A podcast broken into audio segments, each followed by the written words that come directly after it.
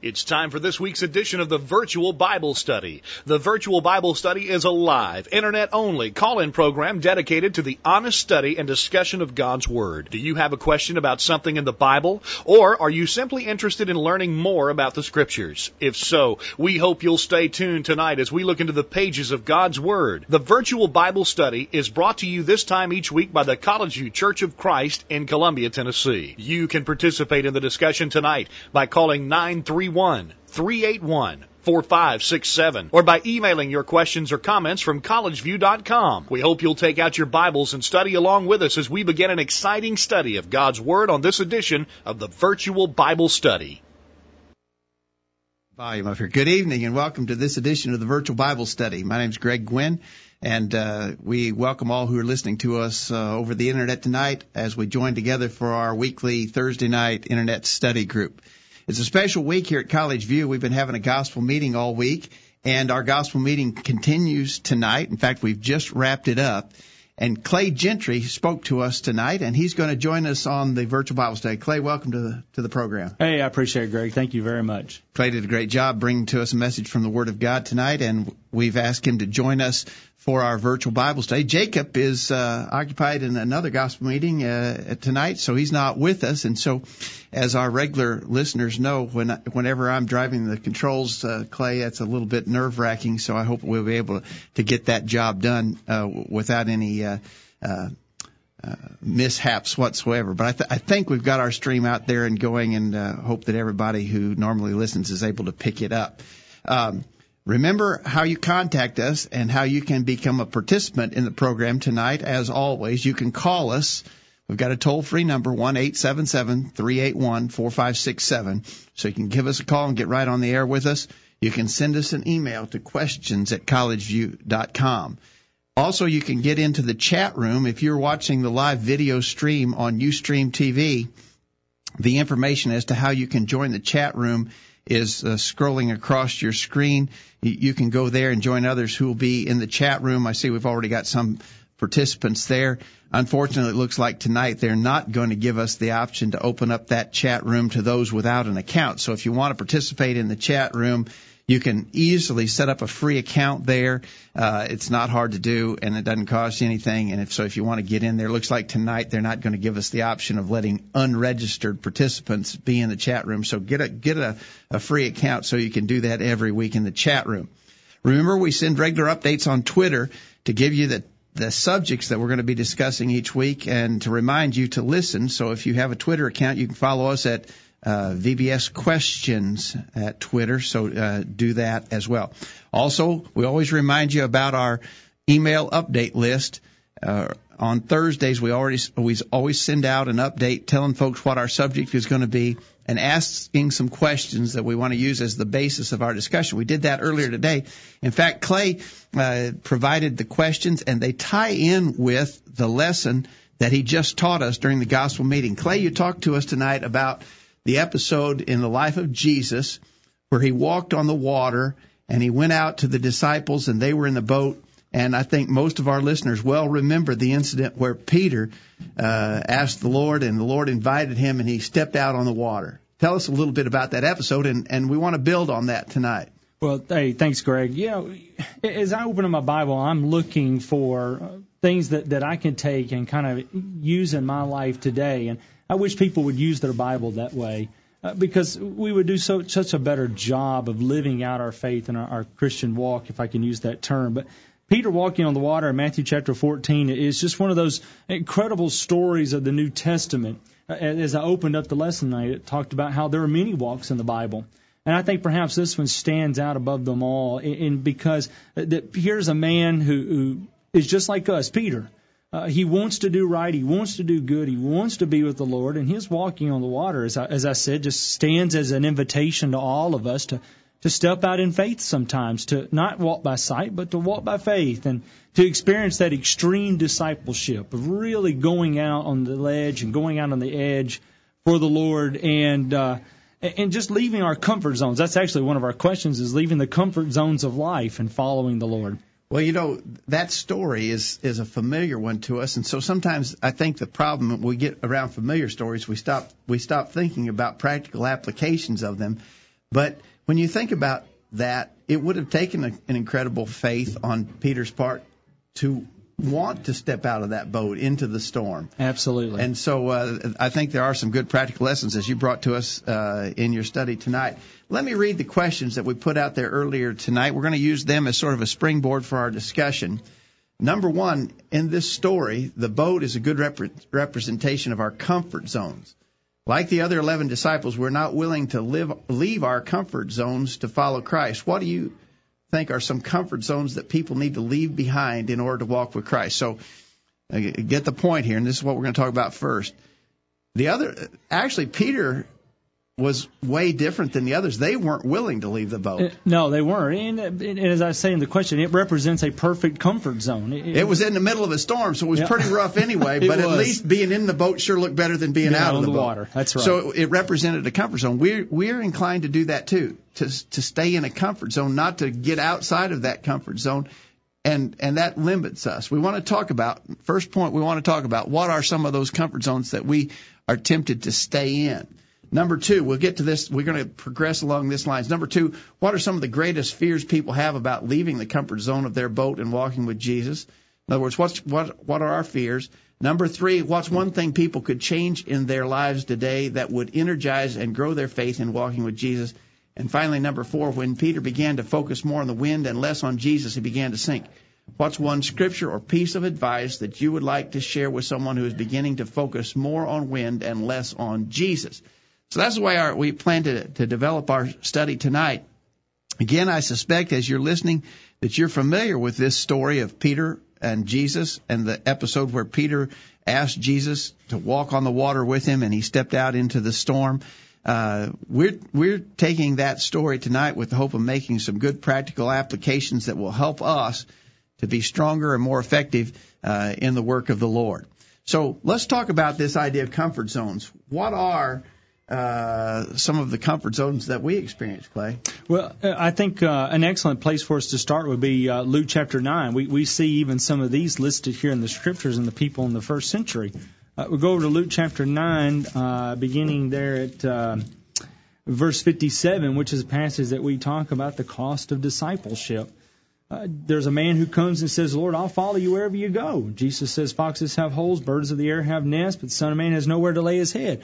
Now, I would categorize this that uh, this man uh, didn't want to follow him, and so his comfort zone was the comforts of life.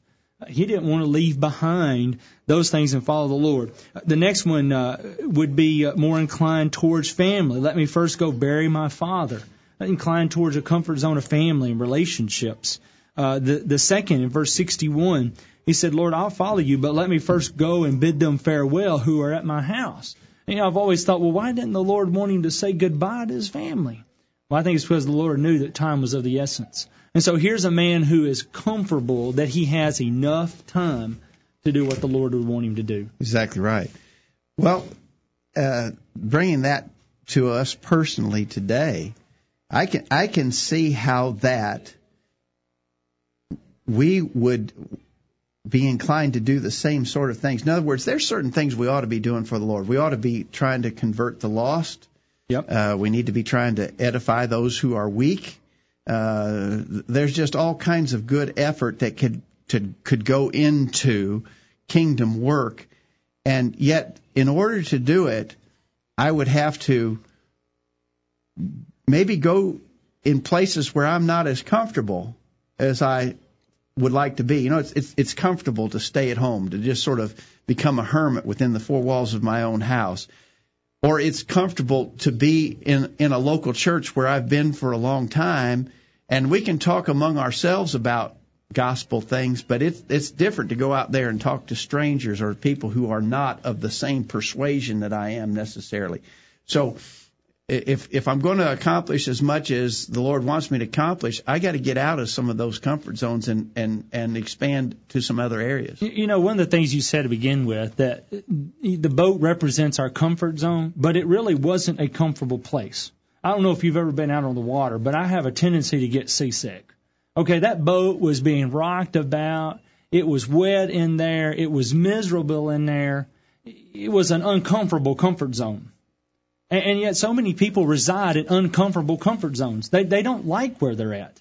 Uh, they don't like the fact that that they're not. They don't have the gumption, if I can say that, to go talk to their neighbor. They want to, and yet, but they're still not willing to to leave that uncomfortable comfort zone. It's I really think it's because we become so complacent with the predictability of life that we like to keep things the way they are. I, I don't like the relationship. Somebody might say, I don't like the relationship I have with my with my unbelieving family relative over here. We seem to argue all the time about uh, religion, or, or or there's a cold silence there. I wish it was different, but I'm not going to talk because I'm comfortable with this uncomfortable silence. Yeah, uh, I, I've I've had a psychologist once try to explain why it is, uh, for instance, that a woman uh, stays in an abusive relationship. Why do why do you keep staying in that? He says there's there, there's a comfort zone. You know, it's like an old shoe. It, you may not like the old shoe. It, it may be ugly and mostly worn out, but you you you're familiar with it, and you don't have to try something different. And and I think that's what we do in regards to sharing our faith, talking to those who are not Christians. We just rather not. And again, we maybe even feel guilty that we don't do a better job of sharing the gospel, but it's we, we're just un, unsure of the of the unknown. We don't want to go out there and, and expose ourselves to something that we're not familiar to. You know, in a passage that comes to my mind when you say that is Luke chapter 11, verse 28. And I would just reference the last part of this verse. This is the Lord speaking. And he says, Blessed are those who hear the word of God and keep it. I, I think you're, you're probably familiar, and I'd say some of our listeners are as well, that the word blessed occasionally is actually translated happy. And it can be rightfully translated happy. Well, if we want to be happy, here's the key. Hear the word of God and go out and do it. Keep it. Do the things that it teaches you to do. One of the things that it teaches us to do is get out of our comfort zones and, and, and walk on the water with Him just like Peter did. To, to reach out and to step out into faith, to, to trust Jesus. It's so hard to trust Jesus sometimes, isn't it? We've never seen Him. We've never touched Him. Uh, we've never walked with Him uh, physically. But but it requires trust. And, and as we look at our comfort zones in our lives, as I brought out in the lesson, it might be your occupation. Maybe your occupation is where you feel comfortable because you receive all kinds of accolades and, and you you're compensated uh, rather handsomely, and you don't want to give that up to be able to better serve the Lord. And that's the, that's a person's comfort zone. I think that'd be a good example. So, if you were going to summarize what you think are are our our most uh, cozy comfort zones. What, what, what, what, how would you list them? You think? Okay, I think family, relationships. So I'm I'm I'm very comfortable with my family. Yeah. And if I and I just stay around them, I don't want to be around others. I just stay That's with right. my family. Okay. I, I don't want to associate with other Christians because they're not my family. Or, or, I hate to say it that or, way. Or the lost. I don't The want to be lost. around the lost. That's right. Okay. Uh, I think uh, possessions. Uh, we're comfortable in uh, in having an abundance of possessions, and we don't want to give that up. Uh, we find happiness in possessions. If I was to become a more devoted Christian, it might keep me from advancing in my job. Yep. I might not make as much money, therefore not be able to have as many things. Yep. I just don't want to get out there and people say I'm some kind of a fanatical extremist, Yep. and therefore I'm going to get bypassed in my career path. I won't be able to move up the ladder. Right. Okay. Right. So we got family, we got possessions. Uh, I, I would think that uh, another one here would be traditions. Uh, when you think about the traditions of the Pharisees, they didn't want to give those things up to, to follow the Lord. Uh, we might think about uh, a, a religious heritage or religious tradition that a person might have. Maybe they come out of a, of a Methodist background or a Presbyterian background, and that's what they've That's always That's what we been. always did. We all my my, we, my family put these two together. Yeah. My family always did this. Yeah. So they got family and tradition blended together. It's what I'm comfortable with because what we always done. Right. That's exactly right. And, and we'll, we'll, we'll never know the joy of serving the Lord. We'll never know true happiness unless we're willing to give those things up and move past that and walk with Him, as we said this evening, walk with Him on the water. All right. We've got a few people who've wandered in to listen to us tonight. Arthur Haynes is there with the microphone in his hand. Arthur, if you think of any, you got something you want to add in here, let me get you up here. Let's see. Go ahead, Arthur. I know sometimes we're rather critical or hypercritical of Peter. Yeah. I, you just brought out something there tonight, Clay, in the lesson that that uh, I had not even thought of, and especially when you uh, described uh, that uh, condition there on the sea, and how that Peter was even willing uh, to step down out of there and he wasn't the one who was a failure. The ones that stayed in the boat was the ones that failed. He was the one who was a hero and not be critical of him uh, because he did take the step to walk on the water. Yeah, absolutely. All right. Well, we need we need to take our first break, and uh, when we come back, we want to continue uh, discussing this episode of Peter walking on the water with Jesus and what some practical applications are for us. We'll be back right after this break. You won't want to miss what we talk about next. The discussion continues right after these important messages. I'm Greg Gwin, a host of the Virtual Bible Study. Thanks for joining us for tonight's program. The Virtual Bible Study is presented weekly by the College View Church of Christ in Columbia, Tennessee. Each week on the Virtual Bible Study, we simply engage in a study of God's Word in an effort to better understand it, better understand how God views us, and better understand what He wants from us in our lives. We're not studying any creeds. We're not studying any books written by men. We're just studying the Bible. And we're trying to study the Bible alone without any of our opinions or wisdom mixed in. We're only interested in what our Creator has revealed to us in His Word. We realize that we're fallible and cannot direct our own steps. As a result, what we think or feel doesn't really matter. All that matters is what God has said. So that's what the virtual Bible study is all about. It's pretty simple, isn't it? Thanks again for joining us tonight, and we'll hope you'll make plans to join us every Thursday night for the virtual Bible study. Wow, this internet thing is really growing. And what could be better than using the internet for Bible study? I guess that's what they were thinking when they dreamed up the virtual Bible study. Good idea, don't you think? Use your internet connection for something good. Listen to the virtual Bible study every week. Now, back to the program. And we're back, uh, continuing to talk with Clay Gentry uh, as a follow-up to the lesson that he brought us during our gospel meeting here at College View. He talked to us about uh, the episode where Peter walked on the water with Jesus and some of the implications of that and how we can make application to our lives. By the way, before we continue this discussion, just want to mention that our gospel meeting here at College View continues tomorrow night, continues and concludes tomorrow night. And we'd be glad to have any who are in the Middle Tennessee area join us at 7 o'clock tomorrow evening for the final service of our gospel meeting. Gary Smalley, who preaches regularly for the Old Hickory Church in Jackson, Tennessee, will be speaking to us tomorrow night. So if you can uh, join us, we'd be glad to have you if you're within driving distance here in Middle Tennessee. Well, Clay, we talked about comfort zones and that, that really to be an effective servant of the Lord, you got to be willing to step out of your comfort zone. The, the, the follow up to that question that you offered us was, what are some of the fears that are keeping us from doing so? So it's clear that we need to, to sort of stretch ourselves, to get out there, to do more than we've been doing. We got to get out of our comfort zone. What are some of the fears that are likely keeping us from doing that? Well, the first, I think the first fear is the uh, the most obvious one. There's a storm out there. Uh, it, it's crazy out there. The wind's blowing. It's it's raining cats which was and dogs. which was literally literally, which was literally Peter. what was going on. And, and as Arthur uh, pointed out in his comment, that, that we need to we need to see that these eleven disciples that didn't get out of the boat, uh, they were paralyzed by fear. And, and I, I can guarantee it at least crossed one person's mind if it didn't cross all 11 that, hey, there's a storm out there. Do y'all expect me to walk on this water? Yeah. And come to him? And I think that's the first one. And, and when we think that, uh, I I wrote down Mark chapter 4, uh, verse, um, verse 39. Just real simple. The Lord says three words here that we always need to keep in mind. Peace, be still. The Lord calmed the storms uh, this day, the physical storms of his day. And I, I just I guarantee folks, and I hope folks will, that are listening will, will understand this that the Lord can calm the storms of our lives today still.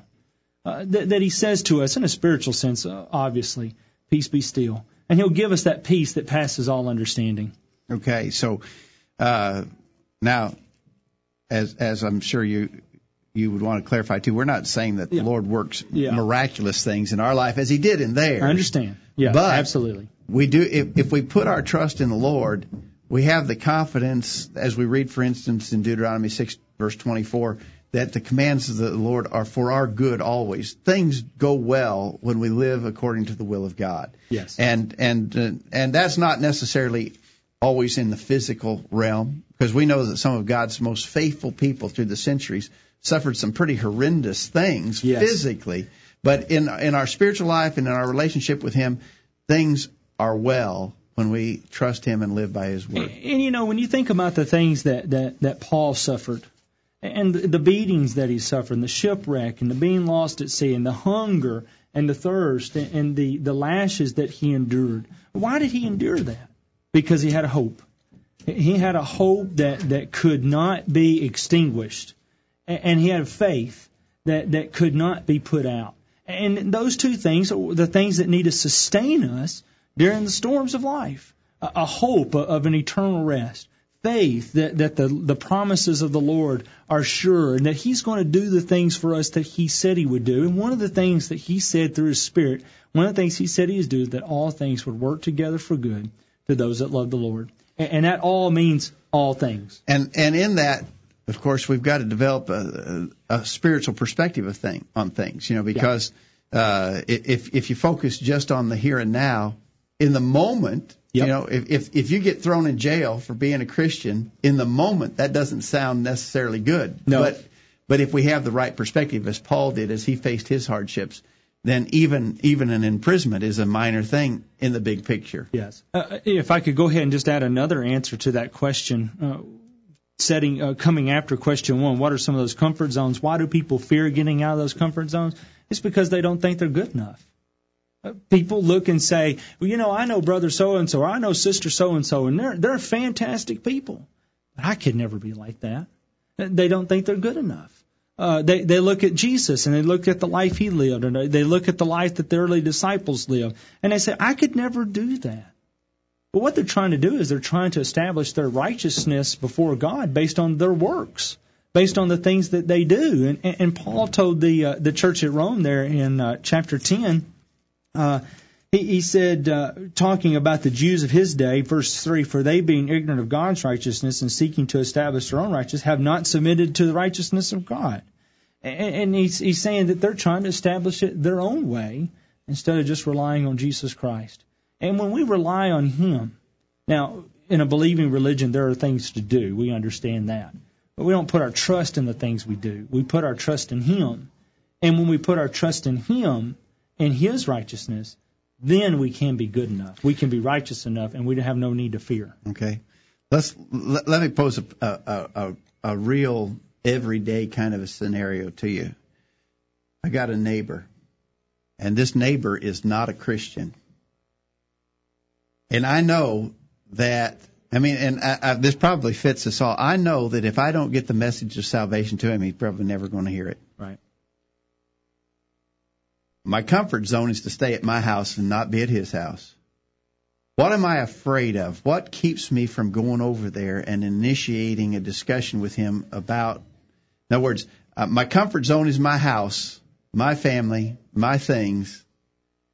I need to get out of that. I need to go over there and talk to him because he needs the message of salvation desperately. I know that. I'm, I'm acutely aware of it because of the things that I've observed in his life. He needs to know the saving message of salvation. What am I afraid of? What's keeping me from being there? Two, two things the fear of not knowing enough. What if he asked me a question? I'm not a I good enough. Te- I'm, not a good enough teacher. I'm not a good enough teacher. What if he asked me a question I can't answer? Well, if you can't answer it, what an excellent opportunity to have a second meeting. yeah, I've always I've always said, you know, that's not a bad thing to say. that's I don't know, but I'll find out. Yep. And we'll talk about it next time. That Yep. leaves the door open to the second discussion. That's exactly. If we'll just change our frame of mind on these things, we can be successful people. The second thing is rejection. Uh, people are afraid of being rejected. But the Lord told us that if men reject you, they're not rejecting you; they're rejecting me. And so now, now if I understand that and I know that, I, I can go over to the neighbor and say, "Hey, we've got a Bible study going on over at my house. I'd love for you to come. I don't like the Bible." Well, now I don't have to cry. He didn't hurt my feelings. Yeah. He's he's done that to the Lord and not to me. Exactly. We got an email from Jack. Jack is down in Mississippi tonight, and he writes in uh, about these fears that keep people from leaving their comfort zone. He says, "Fear." This is exactly what you were saying, Troy. Fear of being rejected by their peers. Too many of us don't want to be seen as different or what some would label as strange. That's uh, that's exactly right. I think Jack has said it very well. I don't want to go over and talk to that neighbor because I'm. My fear is that he's going to say, "That guy's some kind of a nut." You know, he's some kind of a religious fanatic, and so he'll reject me. But as you said, ultimately he'd be rejecting the Lord, not me. But secondly, he, we, you know, our relationship isn't isn't you know we're different people already. Yeah. In other words, he, I, I'm trying to live by by the values taught in the Scripture, and he obviously isn't. He he probably already thinks that I'm odd.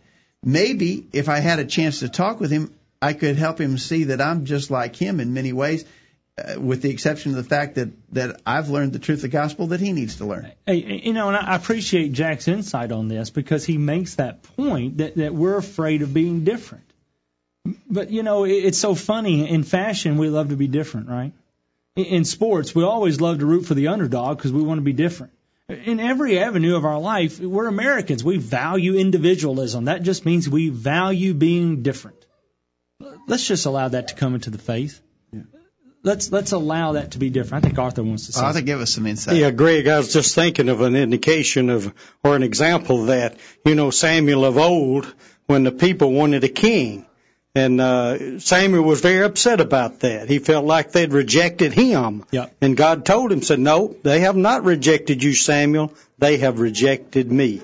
Exactly right. And so we, we, if you again, if you stop and think about the faithful people of God through the through the ages, all of the all of the most faithful people of God had to take hard stands, unpopular stands, stands that made them sometimes feel like they were all alone. I mean, the the familiar episode of Elijah in the Old Testament. He thought he was all he wasn't ultimately all alone, but he felt that he was, and he feared for his life. Jezebel said, "By this time tomorrow, I'm going to have you dead," and he trembled in fear for his life. Uh, great men of God through the ages have had to had to to deal with those fears and go go forward, and that's basically what God told Elijah to do. Yep. I got work for you to do. Let, let, let me let me add one more verse here. It's, going back to the idea of just we don't know enough. There's also another fear. People don't know what to say. They, don't know how to start out a religious conversation. Well, I love Matthew chapter 5 verse 19. I, I call this the commission for the rest of us. The people who want to go around the world and go overseas, let them go to Matthew 28. This is the one for the rest of us. It tells you where to go, what to say. This is uh, Jesus speaking to the Gadarene who he had just healed of the demon possession. He tells him what to do. He says, Go home to your friends. He tells them what to say. Tell them what great things the Lord has done for you and how he's had compassion on you. There, there's there's the commission right there. That's easy enough. Go it? home. Yeah. Just cross the backyard, cross the street, talk to your neighbor while you're out mowing the grass, and just tell them how great the Lord is and what He's done for you. And, there it is. It's right there in a nutshell. Yeah. Uh, that, that's very good, and I, I would I would connect with that also in Revelation chapter 22, verse 17. The Spirit and the bride say, "Come," and let him that heareth say, "Come," and let him that is athirst come, and whosoever will, let him take of the water of life freely. Basically, our job is to repeat that message. Come. Yep. You know, uh, remember when uh, uh, Philip called Nathaniel, Yep. and you know he said, you know, we found the one, we found the Messiah, and and Nathaniel was doubtful, and Andrew's no, or Philip rather, Philip's response was just come and see. Come and see. And that's basically all we have to be ready to do is to tell people, come and see for yourself, check it out for yourself. Yep. And, and, and, and go ahead, Arthur. You know, I I know you said earlier, you know, he's talking about all these different individuals that was afraid, that was afraid to do God's will. But you know, when I think about that, and then uh, what the Book of Revelation, and it's not a discrepancy or a contradiction, but in uh, Revelation uh, 21 and verse 8, 8, he said, "But the fearful and unbelieving, abominable, murderers, and whoremongers, sorcerers, idolaters, and all liars shall have their part in the lake of fire that burneth fire and brimstone, which is the second death." Uh, and this is a lot of what you're saying. You know, it's the people that are fearful to do it, and then look what he says is a condemnation for such. Now you're reading the King James there, Right. The New King James says cowardly, and, and, and as I read that list, and I'm glad you brought that up. As I read that list, Greg, there's something that stands out to me there. cowardly are what Christians do. Christians don't do those other sins. At least they, we don't expect them Yeah. to be doing that. But cow, being cowards, That's common. Being fearful, that's common. Pretty common. is so common.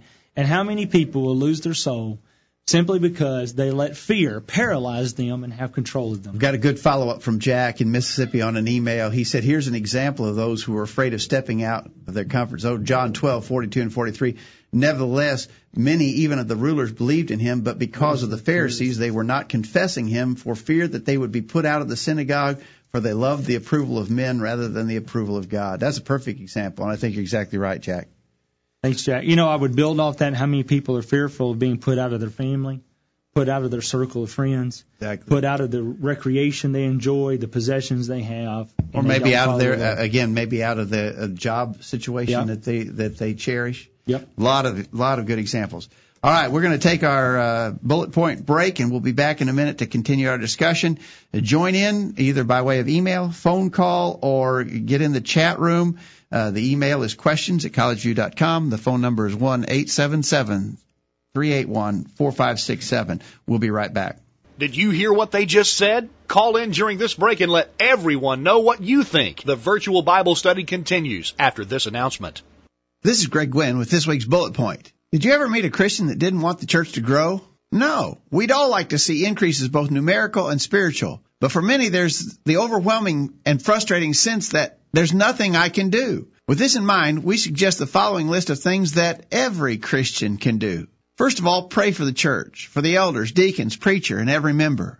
Also, faithfully attend every service. This is one of the simplest yet most fundamental steps to church growth. Third, live a pure life. We will not succeed in teaching others if our own lives are not what they should be. Also, study regularly, at home and during our public study sessions. And then invite others to attend the assemblies with you. This is not hard and it will work. And also, set up classes with unbelievers. Neighbors, family members, co-workers, and so forth are all excellent teaching prospects. You'll be surprised at the response you'll get if you'll just take the first step. If you do not feel qualified to teach these classes, there are others who can, but you must take the initiative. And then also encourage weak Christians. A phone call, a visit, or a letter will show that you care. There's nothing new in these suggestions we've just given, but have you been doing these things regularly? You say you want the church to grow.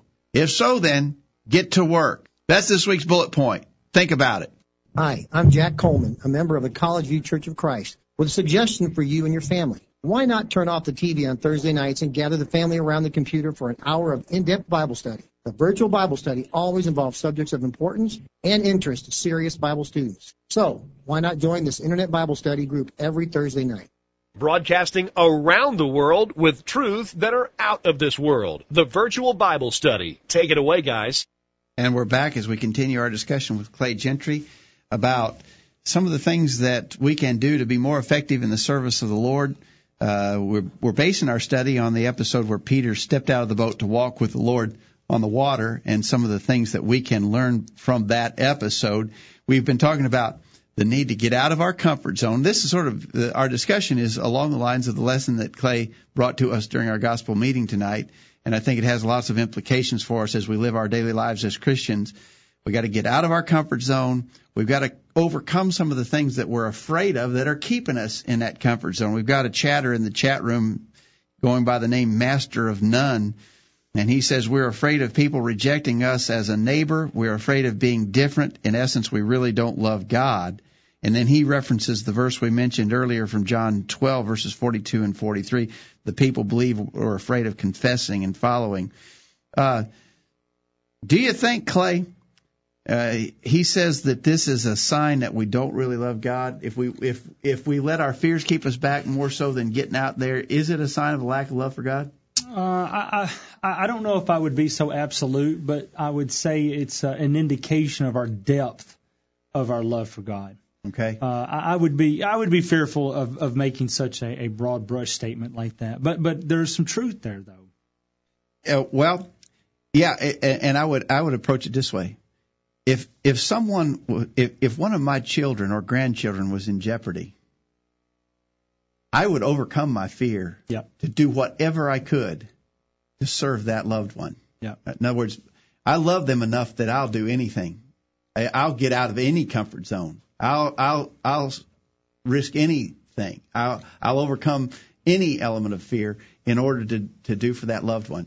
And so, in a way, if if we are staying in our comfort zone and we won't overcome our fears, it it may in fact represent that we don't have a commitment Right. to the Lord like we would have to a family member. Right. That's exactly right. Yeah. All right. Uh, let's go on to our to our third point of consideration. The third question that you suggested earlier, uh, Clay, was what's one thing that people could change in their lives today that would energize and grow their faith in walking with Jesus? Uh, Well, I wrote down four one things uh, that that people could do. so not well, you got you got, I got four, four things one instead things. of one. Okay. Yeah. wait, wait just a minute. Uh, we got a comment here. Go ahead, Arthur. Yeah, just excuse me. I, I just happened to think of something backing up just a little bit. Uh, look at King Saul. He's a prime example, isn't it? What God had told him to do, go down and wait Yep. for Samuel to come.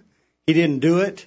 He went Because, over. because he was afraid. That's was right. afraid. He was afraid. And what did he do or fail to do when he went to uh, destroy the Amalekites? All the animals He was afraid of the people. afraid of the people. So you can see what happened. The kingdom was taken from him, and God definitely didn't accept uh, Saul any time thereafter. Exactly. Good Yep. point, Arthur. All right, Clay, give us give us what you think are uh, Some one things to change. Okay, I'm going to give you four one things. All right, you said right. one thing, but you got four I know. Okay. Pray more. One of the things that we can do that, that will just energize and grow our faith is, is to pray more. You know, the, the prayer, we got to recognize that prayer is just not uh, something that we do for God's benefit. God already knows what I need before I even ask it. He's already put into motion those things that, that will come about that, that are for my good. Prayer is a, really a bending of my will to meet God's will. When you, if you go down on your knees and you pray to God and you told Him how glorious, how awesome, how majestic He was, is that going to change your perspective about God? If you got down on your knees and, and you did what Paul told the church in Thessalonica, rejoice always. If you got down and prayed to the Lord, just rejoicing and giving Him thanks for the things that He's done. In verse 17, pray without ceasing, make those supplications, request and ask Him of things that you need to show yourself how dependent you are upon Him, and then give Him thanks for everything.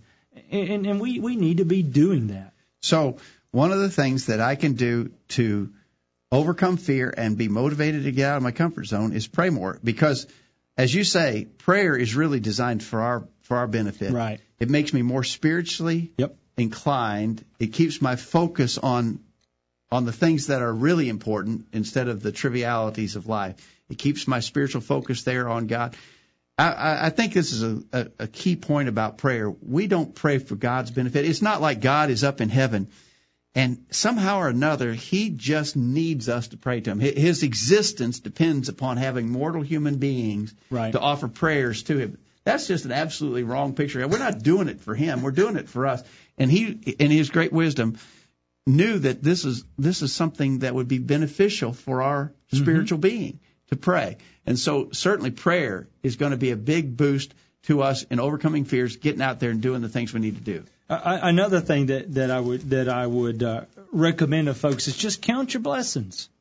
You, we remember that we know that, that old song, "Count Your Blessings." One of the verses says, "When upon life's billows, waves, Like the you storm. are tempest Well, like- tossed. yeah. When you are discouraged, thinking all is lost, count your many blessings. Angels will attend, uh, help and help and comfort give you till To your, your journey's journey's end. end, yeah. Just count your blessings. Take out a sheet of paper and write down all the things that the Lord's given you. And you'll feel better about yourself, and you'll feel better about the Lord, and you can overcome your fear because this is a witness. This list of blessings is a witness of the things that the Lord has done for you. If I was if I was to to to sort of make a parallel, uh, let's say that there's somebody of our acquaintance. Arthur, you and I have been in this kind of a situation before. There's somebody of our acquaintance, and they've got a job to do, and it's a pretty hard job, you know. And I just as soon stay home. I'd really rather not get involved in that. But when I stop to think about all the stuff that that guy has done for me, I think, how could I possibly not do for him after all he's done for me? Uh, and so I get myself up, I get going, I get out there and get busy serving that person's need. Now, to make the application, when we think about all that God has done for us by counting our blessings, Right. if if we enumerate in our mind, and I, I've even suggested take a take a piece of paper and write them down. You'll get tired of writing before you get done with the list. But if you think of all that God has done for you in in the in the physical world, physical blessings, and then when you multiply that with with the the insurmountable spiritual blessings that come to us through Christ Jesus, His Son, then by counting blessings, we should be motivated to get busy, overcome our fears, get out there and work. Go ahead, Arthur.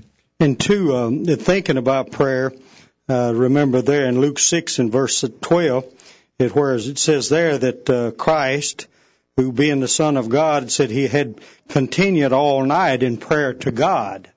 Uh, and thinking about uh, him being the Son of God and praying all night, you would think, uh, you know, how could he not be repetitious? Well, we do, do know that one of his prayers just before his crucifixion was that when he went away, uh, he went away and uh, from the other disciples and said he had prayed the very same prayer three times. Mm-hmm. And then, and then talking about prayer, I know sometimes I've done it and a number of times and suggested that when we're praying, if we try to enumerate, as you've already spoke of there, Greg, on all of the different things, name them, however how minute they may be, then you can see how that uh, we could pray for a lot longer than what we do a lot of times, and possibly as long as Christ did. You know, you're you're you're right that that in, in what you're saying. I would add something else to that. Prayer just isn't limited to us getting down on our knees and, folding our hands and bowing our head. We can sing a song. I noticed in your song book that I've seen that one before. There are many songs in there that are actually prayers. If a song ends with Amen, it is plainly a prayer. You can sing a song to the Lord uh, as part of your prayer. You can read Scripture The Psalms are full of full of it. passages like that. The, the Psalms are full of a lot of passages where David was in a fearful situation and he was praying for strength to You- overcome them. You know, while we're on, while we're talking about the Psalms, uh, the, um, one of the other things that I wrote in here about energizing our faith and growing our faith to walk with Jesus is to read His Word. Uh, The, the sad thing about the 119th Psalm is that everybody knows it's the longest chapter in the Bible and they've never read it. It is a beautiful, beautiful chapter about focusing on the Word of God. You know, I would look at uh, the 25th verse. My soul clings to the dust. Revive me according to your word. He's low. He's down. He, as I, I think uh, I've heard one old preacher say, he's as low as a snake's belly in a rut. But where does he go? He goes to the Word of God. Uh, Verse 28 My soul melts with heaviness. Strengthen me according to your Word. Uh, how many people's hearts have melted within them of fear? How do they overcome that fear? Well, he tells us right here go to the Word. And we could do that through the whole 119th Psalm. Yeah. One of the things that we do here at College View is we try to encourage our members to read. Uh, we, we put out every year, we put out a Bible reading calendar. And I, I'm assuming Arthur will probably do that again this next year. And we encourage people to spend some time reading their Bibles every day. And I'm going to tell you, just my experience is that when I do that, especially if I start my day doing that, it really keeps helps me get focused early on things that I need to stay focused on all day. But reading the Word is so important. Go ahead, Arthur. Uh, two, um, in talking about uh, reading His Word and starting the day out with it, you know, I've I've read uh, 119th uh, Psalm a number of times, and you know how many verses there in that 176 verses, I believe it is, that doesn't refer to His covenant, His His judgment, His law. I think they all do. Don't, or is, I are think there it's two, two. Two. There's two that don't. There's two, 121, 120, no, 122, and 123. Do you have that marked in your Bible? Yes, yes, I Okay. do. He said, uh, no, I just remember that. But I, he said, uh, "Be assured for thy servant for good. Let not the proud oppress me." Yeah. You know that doesn't. I don't think. Uh, and mine eyes fail. No, it's not. Not even because he's talking about salvation there. But he's not talking. Talk, well, that's not talking about his word, but Right. I think that's just the the two that I have found that he doesn't say something about his word. The importance is of his word that he makes it very well known in 119 Well, Psalm. You know, if we want to have faith to overcome our fear, then where do we get faith? Faith comes by hearing, hearing by the Word of God. That's right. We read the Word of God, our faith will be increased, we'll overcome our fear, Okay, we can act. We're going to go to break here in a minute. You- You've got three of your one things in there. You- Okay. okay, let me see if I remember what All you right. said. We're, we're going to pray, Pray, count our blessings, count your blessings, read the word. Read the Word. Number four, change the way you think. All right. Change the way you think. There, there's a lot of people who don't feel good unless they're feeling bad. It's because they want to dwell on bad things. But but Paul told the church there at, uh, in, in Philippians chapter four that, that to stop thinking about the bad things. He said he replaced them with the lovely things. Whatever whatsoever things are true, whatsoever things are lovely, whatsoever things are of good report or noble or just, pure, lovely uh, virtuous, uh, praiseworthy. He says, meditate on these things. And we reserve that word meditate. It really just means to think. But we reserve that word meditate to, for real, thoughtful, uh, quiet moments. And what we need to see is that this is important to do every day of our lives. Change the way we think. Two people can look at the exact same situation that's going on. One could look at it and say, oh, this is just horrible. What are we going to do? And the other person can look at it and say, I see what we can do. And he acts. It's because he sees it from a different point of view. And you know, we do. We, there's a lot of emphasis in the Word of God on thought control, Yeah. thinking right in order to do right. Thoughts precede actions. Uh, all all who understand human behavior understand that thoughts precede actions. You think and then you do. So you got to think right if you want to do right. And I think that's a, an obvious point that we need to put into practice in our life. Got uh, a comment, uh, another from Jack, who says, uh, "What could people do to change their lives today that would energize and grow their faith?" Don't be concerned about what people think when we take a stand for Jesus. Don't be so concerned about what people think. Uh, I, I believe that that is a, a, a very good point, and uh, of course that's a challenge because we are all, for some reason, so concerned that somebody will think that we're odd or different or something. Uh, we got to overcome that. Stop worrying about what people think. Worry more about what God thinks of us than what people think of us. Yep, absolutely. All right, we're going to go to our final break, and then we'll take it to the top of the hour. You can uh, Join in the chat room. We got a couple in there. Dean is in there. Master of None is in there. Uh, again, tonight we're not able to open the chat room up if you don't have a registered account with Ustream, but that's a free account. You can register real early and get, uh, real easily and get in the chat room. So do that. Give us a phone call, 1-877-381-4567 or send us an email to questions at collegeview.com. We'll be right back after this message. After these important messages, we'll be back to take your comments. Email them during this break. I'm Trent Haynes, a member of the College View Church of Christ, with a reminder about the update mailing list for the virtual Bible study. Every Thursday, shortly after noon, an email message is sent out with information about the topic for discussion on that evening's program. You're invited to start sending feedback and comments that are then included during the broadcast. If you'd like to be added to our update list, just send a message to questions at collegeview.com and put add me to the list in the subject line. That's all there is to it. This is Stephen Nicholson, a member of the College View Church of Christ, and I want to invite you to be a regular participant on the virtual Bible study. Your input by way of emails and phone calls are always welcome during the live program. We're also open to your suggestions about possible topics for discussion on upcoming editions of the program. We'd love to hear from you anytime. We're waiting to hear from you. Call in right now and join in on the virtual Bible study. Now, back to the program. And we're back. Uh, we've got 15 minutes left. Plenty of time for you to get involved in the program. Uh, we'd love to have your, your input. We're talking about serving the Lord, being more faithful, doing doing more things to His honor and glory.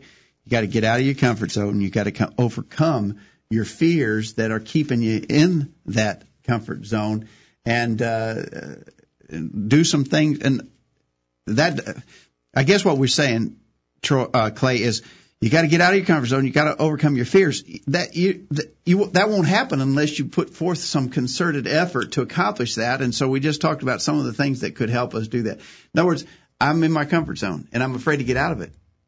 Well, I'll just stay there forever if I don't do something different, right? That's right. That's right. And so we got to get out of the comfort zone by doing some specific things, and we just tried to mention some of those things. Now, finally, we want to talk about this.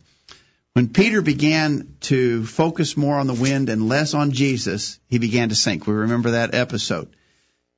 What's one scripture or piece of advice that you would like to share with someone who's beginning to focus more on the wind and less on Jesus? In other words, in that storm, when when he was focused on Jesus, he got out of the boat and he was walking on the water. He was he was able to accomplish that miracle with his focus on Jesus. But when he looked around, and the text says he looked around and he saw the wind and the waves, and he got afraid and he began to sink.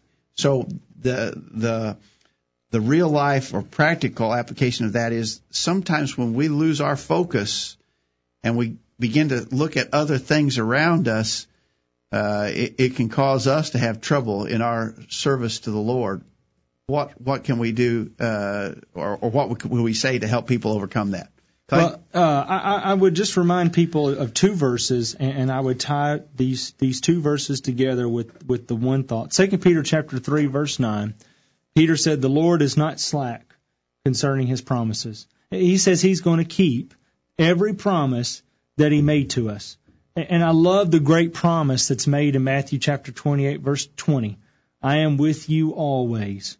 I know there's a reference there to, to, to being to the end of that particular age, but it still applies to us today that the Lord is always going to be with us. He's not going to leave us. Uh, he's going to walk with us so long as we're walking with Him. And what a great promise to know that, that even though I pass through the valley of the shadow of death, the Lord is with me. He's walking with me to, to tie in the 23rd Psalm. There's a great promise there that will energize anybody who's taken their eyes off the Lord.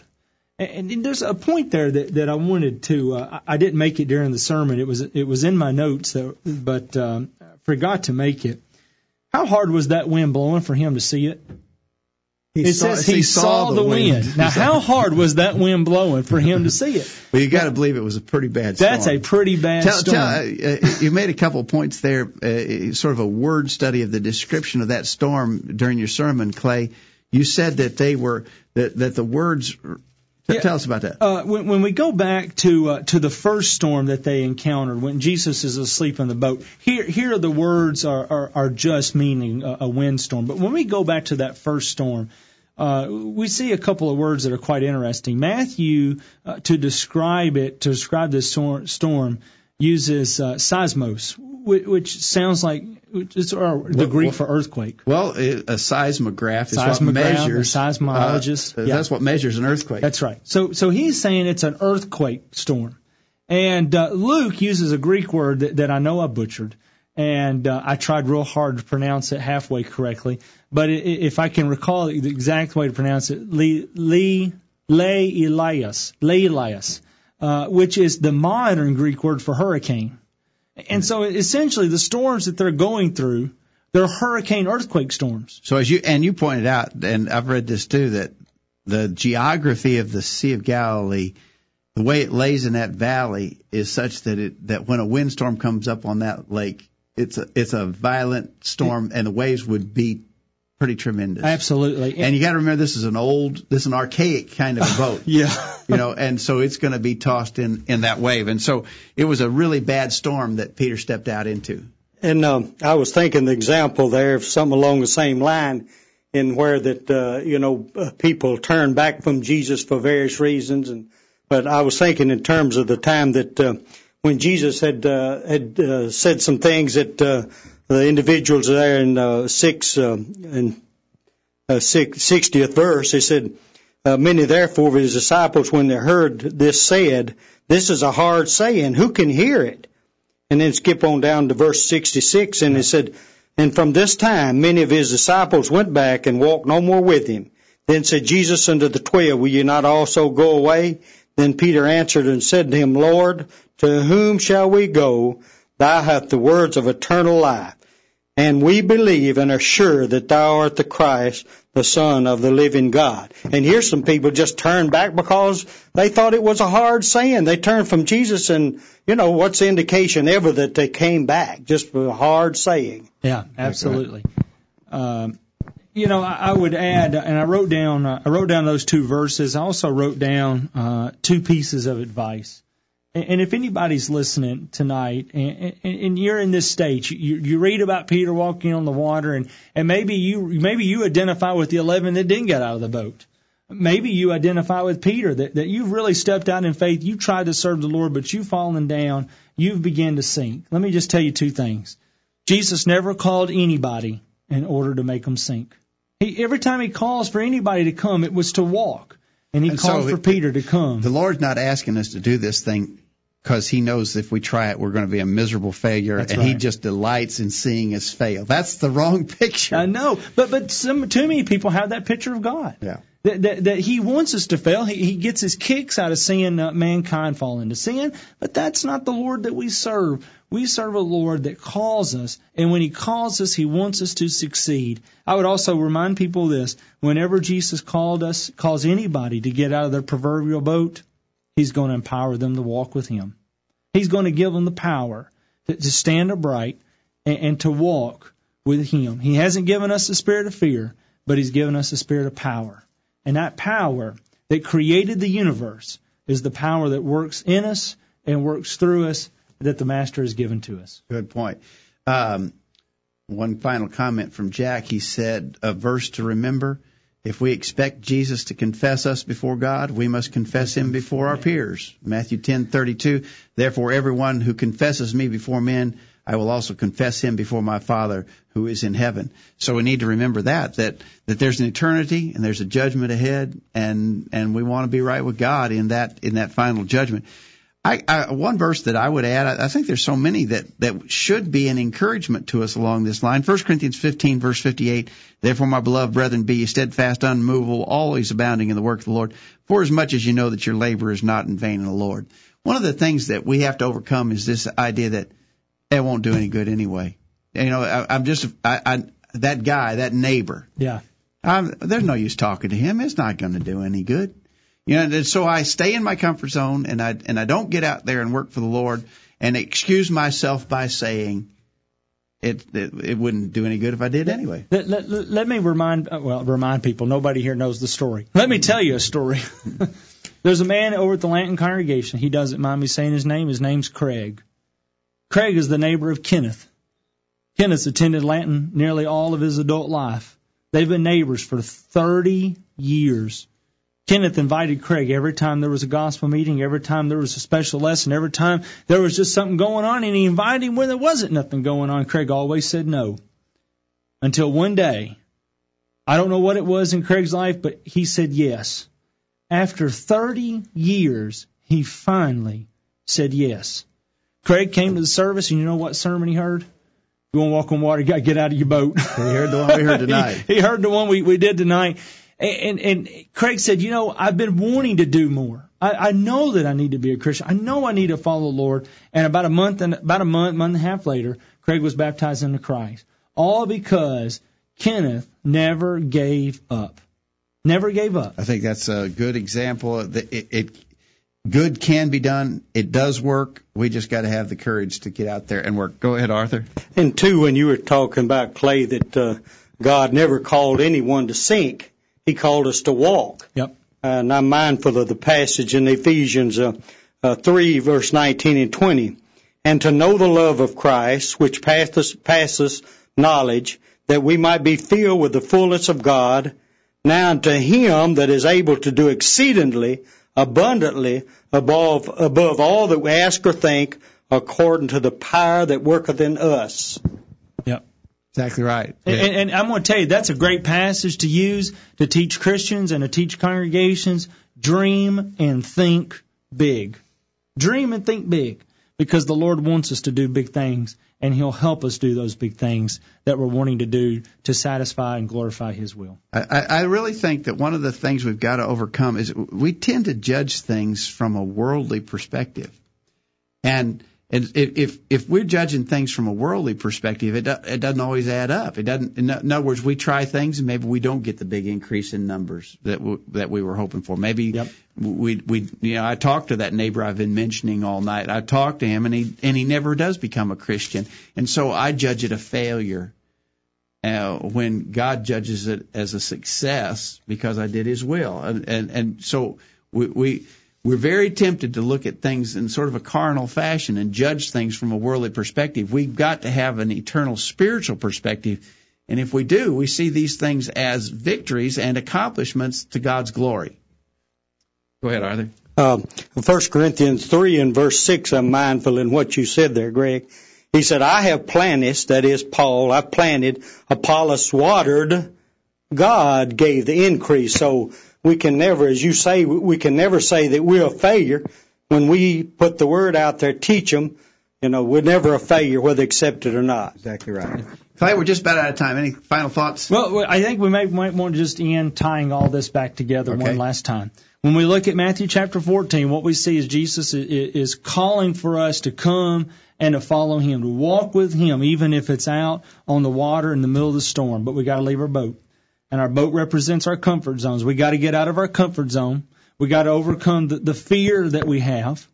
We've got to be able to do those things that will energize and grow our faith.